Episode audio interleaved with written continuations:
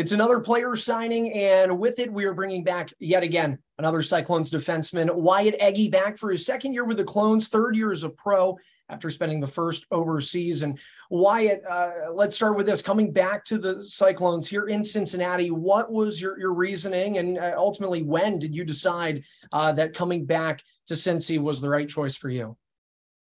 Yeah, I, th- I, think about middle of the summer. Um, I was just talking to Painter and Bez and a couple of guys on the team, and you know, it was just it was such a good time last year. We had a really good core group of guys, and it just sounded like the right spot for me.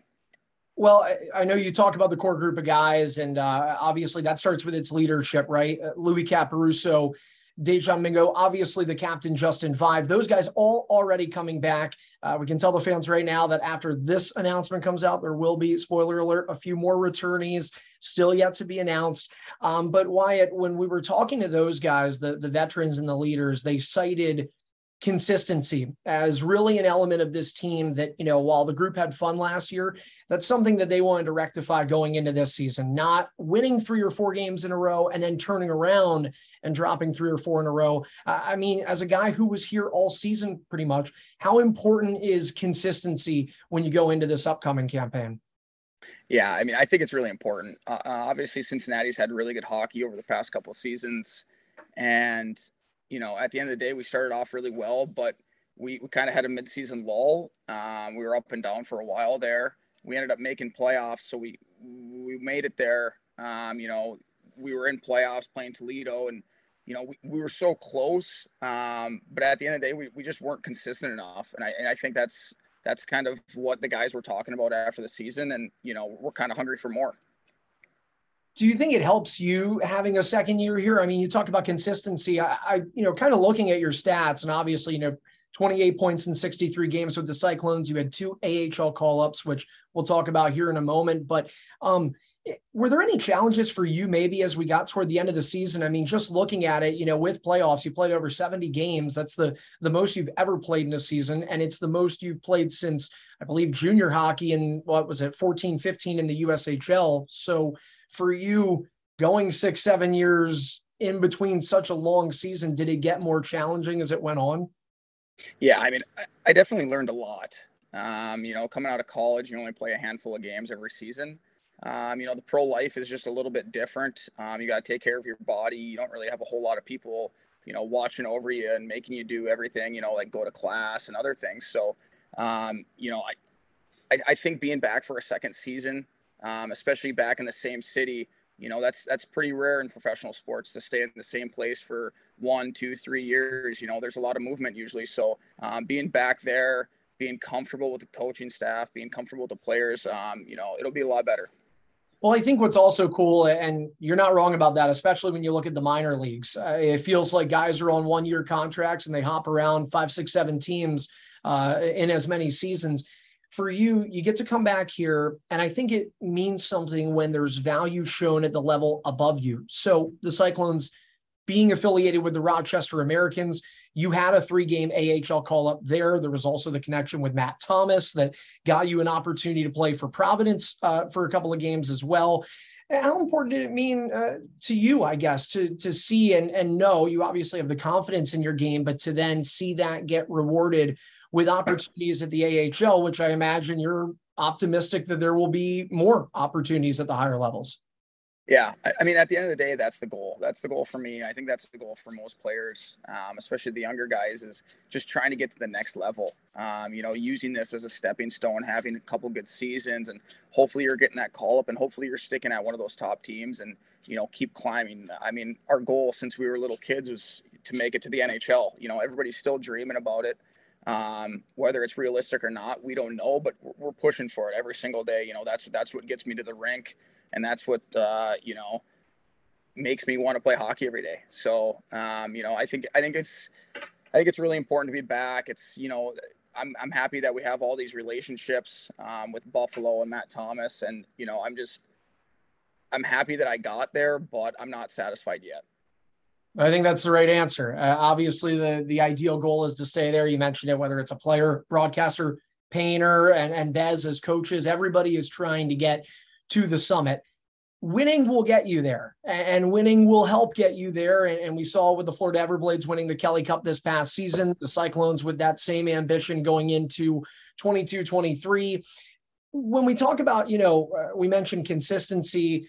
You mentioned wanting to come back because of the group. I mean, how cool is that? Uh, not only, you know, for you yourself as an individual getting to return to the same team for consecutive seasons. But I mean, you're going to look around this year at the locker room and almost everybody's the same person from a year ago. I, I, feel like we, we talk about consistency and we're talking about the, the on ice wins and losses and consistency in that.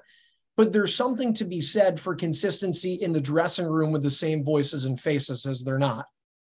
Yeah, and I and I think that's really important, um, especially we were talking about it earlier in minor sports. Um, you know, you kind of look at the ECHL, and there's there's a lot of movement. So if we can stick with the same familiar faces and uh, build on that, I, I think I think we'll be in a really good spot.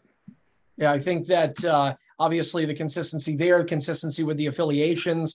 Uh, one thing that was pretty cool, and I, I, think we had it on a consistent basis for the most part, were the crowds. Um, your first year in Cincinnati, mine as well sometimes eight, nine, 10,000 people in the stands. I mean, you know, it's an intangible, right? But when you feel that adrenaline, like that's a real thing. I, I, I don't know for you whether it was at Ohio State or in junior overseas. Where were these crowds at Heritage Bank Center like, I guess, compared to previous stops you've had?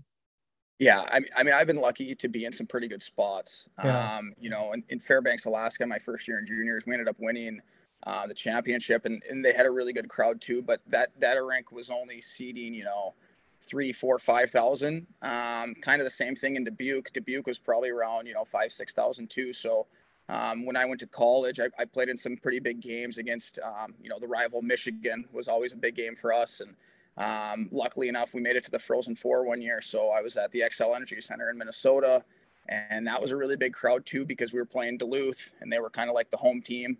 So, um, but you know, nothing beats nothing beats the Heritage Bank when you have you know 10, 12,000 fans and they're all on your side. Usually at these other places, you know, it was hit or miss, you know, half half. But at the Heritage Bank, we were lucky enough to have all Cyclones fans. So, you know, when you have 12,000 people cheering for you, um, makes it a little bit easier to play. That's for sure the Heritage Bank Center, uh, of course, set to be rocking again here in a couple of months. Uh, what about as we kind of talk about your season here, and we mentioned the AHL, we've sprinkled in some playoff talk. What was that like? I mean, again, uh, you know, we've talked to a couple of guys about it. It's hard to, I guess, reflect on it positively given the the ultimate outcome. But what a series! I mean, it felt uh, like such a battle all throughout. I mean, you know, what, what was it? I think three or four of the games ended up, it may have been the first, well, I know it was the first three games were all one goal games, two of them yeah. overtime. I mean, that, that was a war, a pretty fun one, a pretty competitive one too. Yeah. I mean, you know, when you're in that close of a battle and every game is, you know, one little mistake and, and you're losing the game. So, um, you know, it was, it was really fun to be a part of. And I, and I think I learned a lot, especially just being my first year in it. Um, you know, I've never been, um, I guess in Slovakia we had a seven game series, but it, it, didn't really go our way. We we lost four to one, so it wasn't really close at all.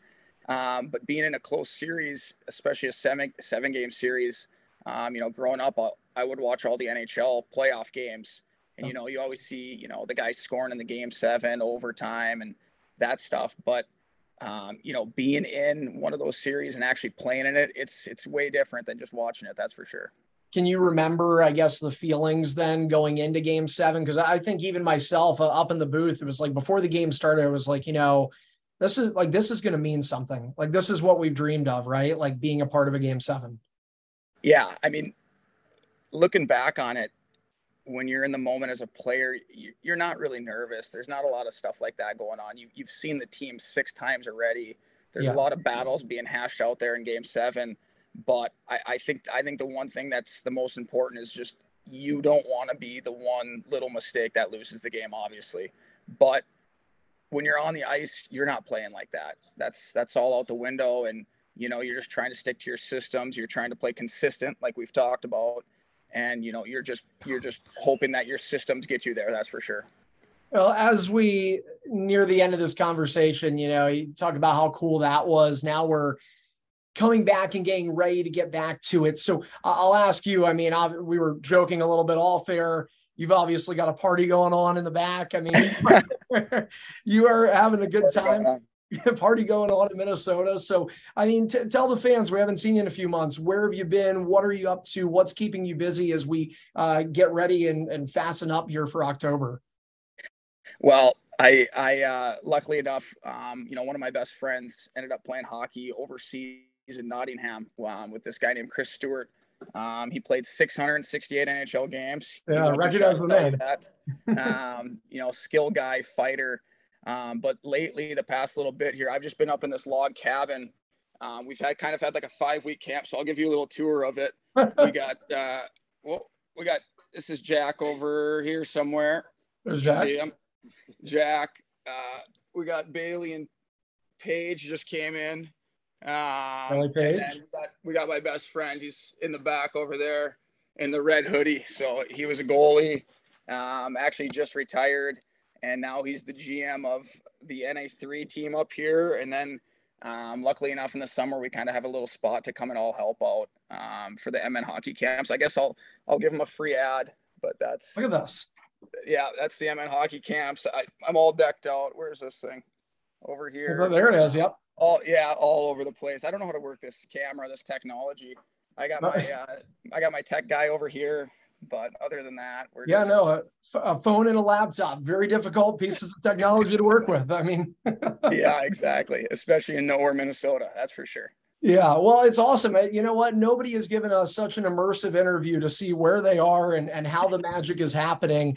Uh, and I guess this is what's you know getting you ready. But obviously, I mean, in terms of uh, before we let you go here, you know, your your off ice workouts and your off uh, off season routine. How did that work? I, I, know our season ended at the beginning of May there with that game seven. How much did you spend kind of getting the R and R before ramping up uh, to be ready for another season?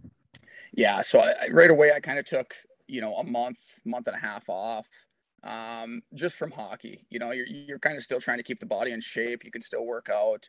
Um, I luckily enough I didn't have a whole lot of bumps and bruises from the playoff run like other guys did.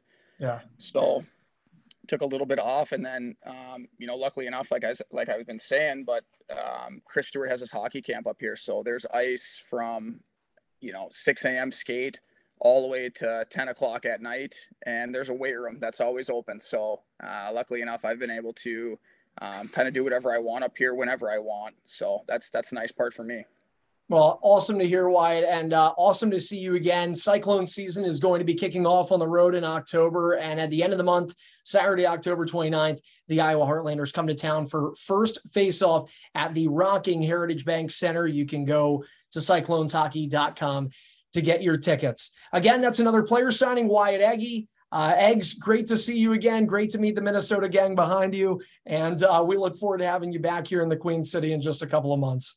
Yeah, sounds good. Thank you. See you soon.